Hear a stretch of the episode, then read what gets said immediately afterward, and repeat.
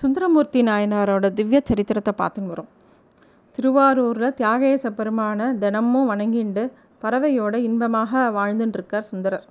அடிக்கடி ஆனால் அவருக்கு மனசில் சேரமானோட நினப்பு வரும். அவரோட தோழர் சேரமான் இருக்கார் இல்லையா? அவரோட நினப்பு வரும். அவர் எப்படி தனக்கு பணிவிட பண்ணினார்? எவ்வளோ அன்பாக இருந்தார்? அவரோட பக்தி எப்படி எப்பேற்பட்டது அப்படின்னு நினச்சி நினச்சி மகிழ்ந்து போவார். சேரமான பிரிஞ்சு ரொம்ப மாதங்கள் ஆயிடுத்து. அப்புறம் திடீர்னு சுந்தரருக்கு நண்பரை திருப்பியும் போய் சந்திக்கணும் அப்படிங்கிற ஆசை வருது. வழக்கம் போல் அடியார் குழாத்தோட கிளம்புறார் சேரநாட்டை நோக்கி சுந்தரர். அப்படி அவர் போயின்னு இருக்கும்போது நடுவில் கொங்கு நாடு வருது.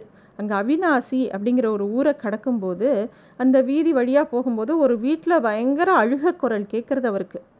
அதே சமயம் பக்கத்து வீட்டிலே ரொம்ப மங்கள வாத்தியமும் கேட்குறது இவருக்கு ஒரே ஆச்சரியமாக இருக்குது ஏன்னா ஒரே தெருவில் பக்கத்து பக்கத்து வீட்டில் ஒருத்தர் வீட்டில் அழுகிய குரலும் இன்னொருத்தர் வீட்டில் மங்களமான ஒரு இசையும் கேட்குறதே என்ன விஷயம் அப்படின்னு விசாரிக்கிறார். அப்போ கூட்டத்தோடு வந்த சிவனடியார் வந்து அந்த ஊருக்காரர் அவர் சொல்கிறார் அந்த காரணத்தை சொல்கிறார் கொஞ்சம் காலம் முன்னாடி இந்த அடுத்தடுத்துல ரெண்டு பேர் வீடும் இருக்கு இல்லையா? அவ வீட்டில் ஒவ்வொரு வீட்லேயும் ஒரு ஒரு சின்ன சின்ன பையன் இருந்தான். இந்த வீட்டில் ஒரு பையன் அந்த வீட்டில் ஒரு பையன். ரெண்டு பேரும் சிநேகிதர்கள். ஒரு நாள் ரெண்டு பேரும் விளையாட போயிருக்கா. அப்போ அந்த ரெண்டு குழந்தைகளும் ஆற்றுல குளிக்க போகும்போது அங்கே அந்த ஆற்றோட மடுவில் மறைஞ்சிருந்த முதல்ல ஒன்று ஒரு சிறுவனை மட்டும் இழுத்துண்டு போயிடுத்தோம் இன்னொரு சிறுவன் மட்டும் தப்பிச்சு உயிர் தப்பிச்சு வந்துட்டான் அந்த குழந்தை மட்டும். இப்போது அந்த வீட்டில் மங்கள ஒளி வருது இல்லையா? அன் அன்னைக்கு அந்த பையனுக்கு பூனர் உபநயனம். அப்போது அந்த பிள்ளைக்கு உபநயனம் நடக்கும்போது இந்த வீட்டுக்காராளுக்கு தன்னோட குழந்தை நினப்பு வந்துடுத்தோம் நம்ம குழந்தையும் இருந்தால் நேரம் அதே வயசு தானே இருக்கும். அதுக்கும் உபநயனம் பண்ணியிருப்போமோனோ அப்படின்ற அழுகையும் துக்கமும் தான் அவன் அழறத்துக்கு காரணங்கிற விஷயத்த சொல்கிறான் இதை கேட்டவுடனே சுந்தரருக்கு மனசு ரொம்ப வருத்தமாகிடுது அவளோட துயரத்தை எப்படியாவது போக்கணும் அப்படின்னு நினைக்கிறார். உடனே அவ இந்த மாதிரி சுந்தரர் வந்து வாசலில் நிற்கிறார்னு தெரிஞ்சோடனே அந்த வீட்டில் இருக்கிறவா எல்லாரும் வந்து அவனோட காலில் விழுந்து கதறான். இப்போ சுந்தரர் கேட்குறார் இந்த முதல்ல வாழற மடுவை காட்டுங்கோ அப்படின்னு கேட்குறார் ஊரார் முதல்ல வாழும் அந்த மடுவை சுந்தரமூர்த்திக்கு கா காட்டுறார் தம்பிரான் தோழர் அவினாசி அப்பனைய ஆரூரனையும் மனசில் தியானிச்சுண்டு அப்போ ஒரு பாசுரம் பாடுறார். உரைப்பார் உரையுகந்து உள் உள்கவல்லார் தங்கள் உச்சியாய் அரைக்காடு அறவா ஆதியும் மந்தமும் ஆகினாய் உரைக்காடு சோலை புக்கொலியூர் அவினாசியே கரைக்கான் முதலியை பிள்ளைத்தரை சொல்லு காலனையே அப்படிங்கிற ஒரு பதிகத்தை பாடுறார். இறைவன் உடனே யமதர்மனுக்கு உத்தரவு பிறப்பிக்கிறார். எப்படி?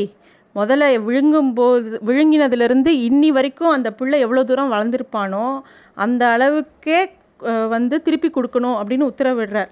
ஏற்கனவே ஈசனோட காலால் உதப்பட் உதப்பட்டவன் யமன்.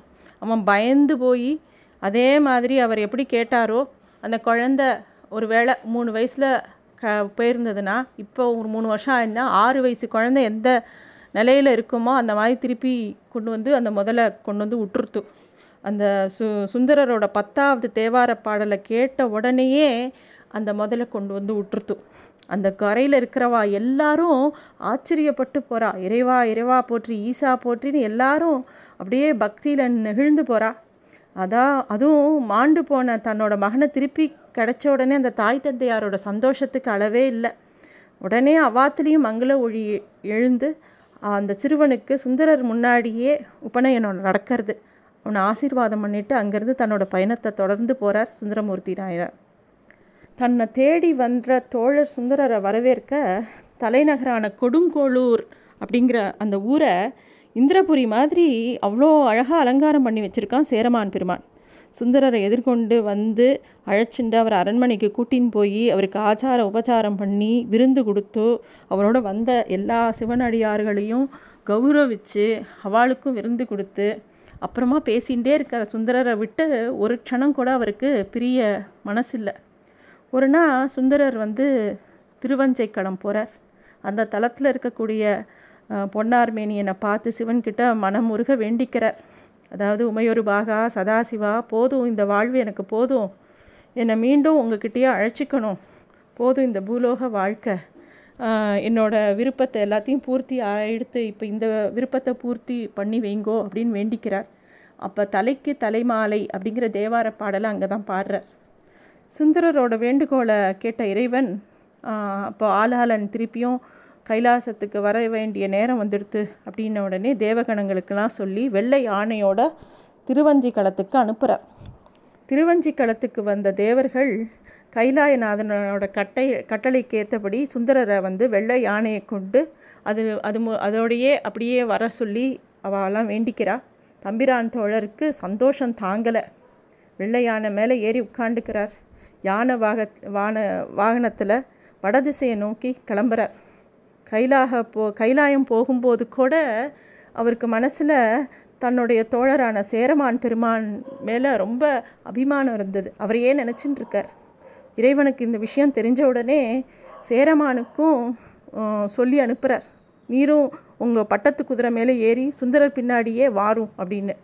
சேரமான் பெருமானும் ஒரு நிமிஷம் கூட ஒரு நிமிடம் நிமிடம் கூட தாமதிக்காமல் தன்னோட பட்டத்து குதிரை மேலே ஏறி அதோட காதில் பஞ்சாட்சரத்தை மந்திரத்தை ஓதுறார்.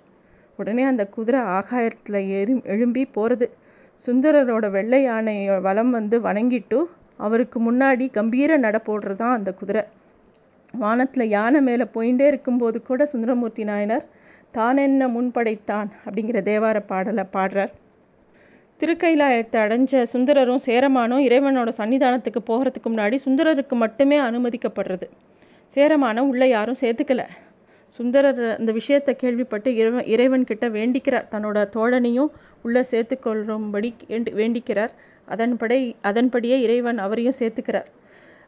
அதே மாதிரி அவள் ரெண்டு பேரையும் அங்கே எல்லா விதமான உபச்சாரங்களும் ஏற்படுத்தி அவளையும் சிவகணங்களில் ஒருவனாக ஆக்கிறார் இறைவன். வன் தொண்டர் பழையபடி ஆளால சுந்தரனாகி தன்னோட தொண்டை செய்ய தொடங்குறாருங்க கைலாயத்தில். சேரமான் பெருமாள் சிவகணங்களுக்கு தலைவராகி அங்கேயே இருக்கார். இதுக்கு நடுவில் பூ உலகத்தில் அவ அவதரித்த பறவையும் சங்கிலியும் தங்களோட கடமை முடிஞ்சிடுத்துன்னு சொல்லிட்டு அவளும் கைலாயம் வந்துடுறா. கமலினியாவும் அனிந்தியையாவும் அவளும் பார்வதிக்கு பணிவிட செய்யறதுக்கு வந்துடுறா. சுந்தரர் கிட்டத்தட்ட எண்பத்தி மூணு திருத்தலங்களில் சுந்தரர் பாடியிருக்கார். அவருடைய பாடல்கள் தேவார பாடல்கள் எல்லாரும் கற்றுக்கணும் எல்லாரும் அந்த எளிய பாடல்களை கற்றுண்டு இறைவனோட அருள் பெறணும். வாழி திருநாவலூர் வன்தொண்டர் பதம் போற்றி.